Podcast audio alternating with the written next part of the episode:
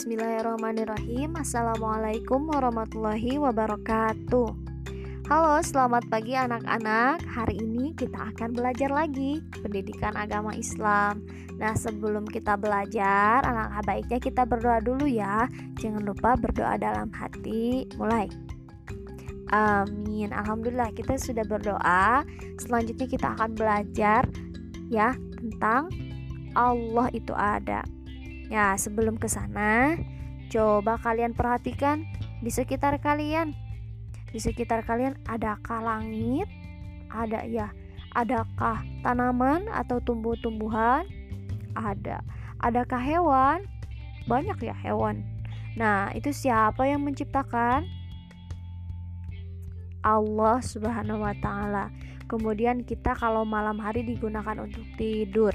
Kemudian siang hari digunakan untuk belajar, bermain, ya. Nah, itu siapa yang mengatur siang dan malam? Iya, betul. Siang dan malam diatur oleh Allah Subhanahu wa taala juga. Nah, kalau misalkan kalian sedang berada di rumah, kalian melihat ada vas bunga, kemudian ada lemari, ada kursi, ada meja, ada kaca, ada jendela. Itu siapa yang menciptakannya? Betul, itu yang menciptakannya manusia. Ya, benda-bendanya tidak bisa bergerak. Ya, bedanya e, benda-bendanya tidak bisa bergerak. Nah, kalau ciptaan Allah Subhanahu wa taala, benda-bendanya bisa bergerak, bisa hidup. Contohnya hewan, oleh Allah diberikan nyawa Manusia juga diberikan nyawa oleh Allah Subhanahu wa taala. Tumbuhan juga bisa tumbuh ya dari pohon yang kecil sampai menjadi pohon yang tinggi. Itu adalah ciptaan Allah Subhanahu wa taala. Begitu.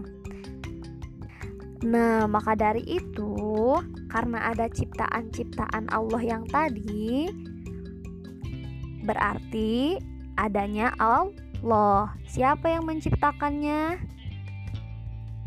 Siapa yang menciptakan langit dan bumi? Iya, betul, Allah. Ya, yang menciptakannya itu adalah Allah.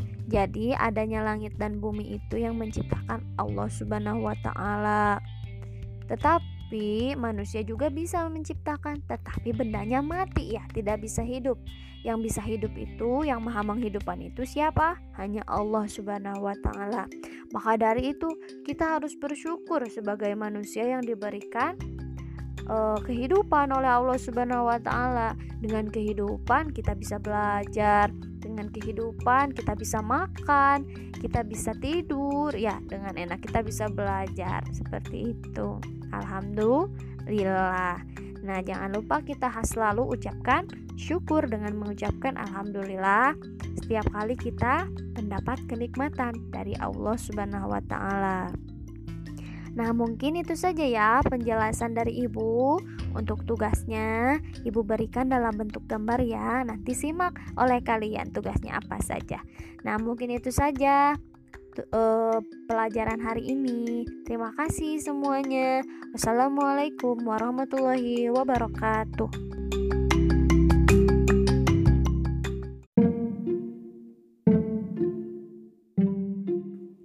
Assalamualaikum warahmatullahi wabarakatuh.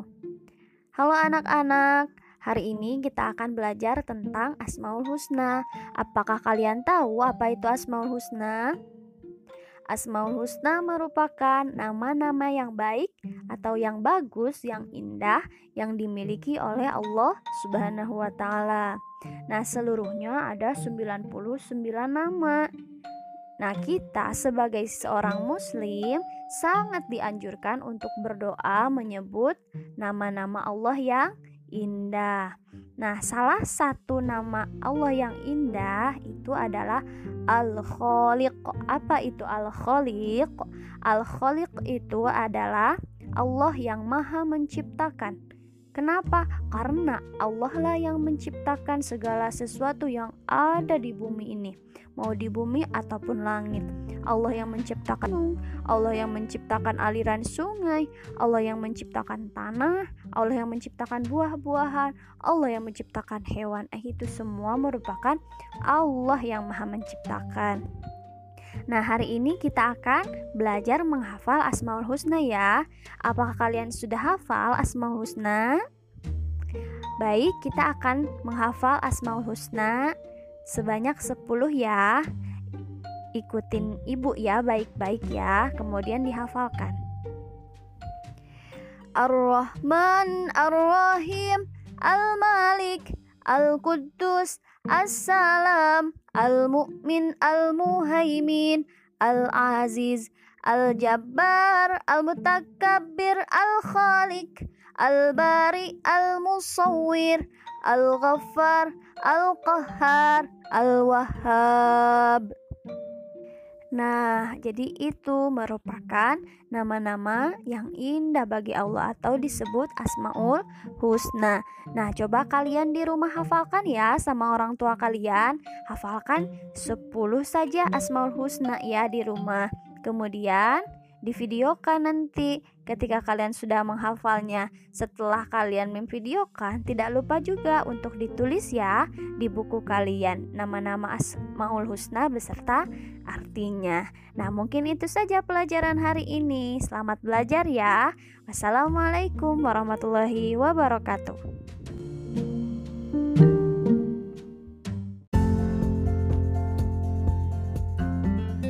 Assalamualaikum warahmatullahi wabarakatuh Halo anak soleh dan soleha Hari ini kita akan belajar tentang Asmaul Husna Apakah kalian tahu apa itu Asmaul Husna? Masih ingat tidak? Nah, Asmaul Husna merupakan nama-nama yang baik yang dimiliki oleh Allah Subhanahu wa taala. Semuanya ada 99 nama. Nah, salah satunya ada Al-Mumit, kemudian Al-Hayyu, kemudian Al-Qayyum dan Al-Ahad. Nah, kita akan belajar empat nama Asmaul Husna itu ya. Kenapa kita harus belajar Asmaul Husna? Karena kita sangat dianjurkan ketika kita berdoa dengan menyebut nama-nama yang baik. Contohnya seperti Ya Hayyu, Ya Mumit, Ya Qayyum, Ya Ahad. Nah, ketika berdoa kita harus menggunakan nama-nama yang baik itu. Nah, yang pertama ada Al-Mumit. Al-Mumit artinya ialah Allah yang Maha mematikan. Nah, Allah ini yang Maha mematikan semua manusia yang ada di muka bumi ini. Tidak ada yang bisa mematikan selain dari Allah Subhanahu wa taala. Mau dia masih muda, mau dia sudah tua, atau dia baru dilahirkan, atau misalkan dia masih remaja, jika Allah sudah berkehendak mematikan manusia, maka Allah akan mematikan manusia pada waktunya. Tidak ada manusia yang hidupnya kekal dan abadi di dunia. Jadi semua manusia akan kembali kepada Allah Subhanahu wa taala. Kita berasal dari Allah Subhanahu wa taala dan kita akan pulang lagi kepada Allah. Karena Allah Maha mematikan yang hidup, maka kita harus selalu bersyukur sampai saat ini kita masih diberikan umur panjang. Kemudian kita tidak boleh bersikap sombong karena kita bakal pulang kepada Allah di mana akan ditempatkan di tempat yang serendah-rendahnya, berada di dalam tanah. Kemudian kita harus senantiasa taat kepada Allah karena kita tidak tahu umur kita sampai kapan. Nah, kemudian kita pun harus berbuat baik kepada siapa pun, apalagi kepada orang tua, kepada guru kita. Karena apa? Karena kebaikan itu yang akan menolong kita ketika kita meninggal nanti. Selanjutnya ada Al-Hayyu. Nah, Al-Hayyu ini adalah Allah yang Maha Hidup. Nah, Allah yang Maha Hidup di sini adalah bahwa ketika semua makhluknya mati bahwa ketika semua makhluk tidak ada di muka bumi ini yang dimatikan oleh Allah Subhanahu wa taala, maka hanya Allah satu-satunya yang hidup. Karena Allah hidup itu tidak ada akhirnya. Jadi Allah itu maha kekal, maha abadi. Sangat berbeda dengan manusia yang tidak kekal. Nah, manusia karena manusia ini tidak kekal, maka kita harus selalu mawas diri dan membekali diri kita dengan beribadah kepada Allah Subhanahu wa taala. Nah, kita tidak boleh sombong. Kita harus taat kepada Allah, harus banyak berbuat baik, kemudian harus melaksanakan sholat lima waktu tidak boleh terlewat. Kemudian kita harus senang bersedekah kepada siapa pun. Selanjutnya ada Al-Qayyum. Al-Qayyum ini artinya adalah Allah yang maha berdiri sendiri. Kenapa? Karena Allah tidak membutuhkan siapa pun. Allah tidak membutuhkan makhluk, tetapi justru kita yang membutuhkan Allah Subhanahu wa taala. Karena sebagai anak muslim, kita harus meyakini bahwa Allah itu Al-Qayyum. Allah Al-Qayyum sangat mencintai anak muslim yang bekerja keras dan mandiri. Karena mandiri artinya berusaha melakukan sendiri semua kewajibannya. Karena Allah mencintai orang yang mandiri, maka kita harus terus bertanggung jawab, karena kita harus mandiri juga, kita harus pintar juga, belajar dengan sungguh-sungguh, kemudian kita harus bekerja keras juga. Adapun yang terakhir, bahwa Allah itu Al-Ahad. Al-Ahad itu apa? Al-Ahad itu artinya bahwa Allah Maha Esa, Maha Tunggal. Tidak ada yang dapat menyamainya. Bahwa Allah itu tidak ada sekutu baginya, bahwa Allah itu satu dan satu-satunya. Artinya, tidak ada yang menyamainya. Allah tidak sama dengan kita. Allah tidak sama dengan makhluknya. Coba kalian bayangkan bahwa Allah telah menciptakan gunung, lautan, awan, langit, kemudian pohon, semuanya sangat sempurna dan penempatannya sangat tepat. Nah, itu merupakan bahwa kekuasaan Allah, bahwa Allah lah yang mengatur segalanya bahwa Allah lah yang Maha Esa. Dari seluruh ciptaan yang Allah ciptakan, bahwa manusialah merupakan makhluk yang sangat sempurna. Karena manusia diberikan oleh akal pikiran oleh Allah Subhanahu wa taala sehingga kita bisa berpikir, sehingga kita bisa seperti menjadi sekarang, sehingga kita bisa bersekolah dan lain sebagainya. Maka dari itu, ketika kita diberikan kesempurnaan dan anugerah yang besar oleh Allah Subhanahu wa taala, maka kita harus menjaga dan menjalankan kehidupan dengan baik. Bagaimana caranya? Dengan mentaati segala peraturan yang ada. Kemudian kita harus taat kepada Allah. Kemudian kita juga harus uh, bisa memanfaatkan alam, hewan, tumbuhan semuanya. Seperti hewan bisa kita makan, ayam ya. Kemudian tumbuhan bisa kita jadikan sayur-sayuran seperti itu. Kemudian kemudian batu-batuan bisa kita jadikan sebagai hiasan dan sebagainya.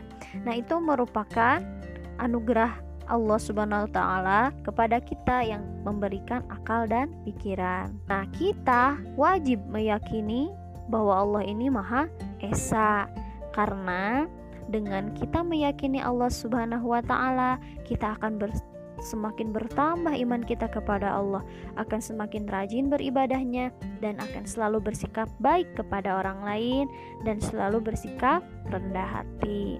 Nah, itulah pelajaran hari ini tentang Asmaul Husna ya. Semoga kalian semua bisa menerapkannya dalam kehidupan sehari-hari.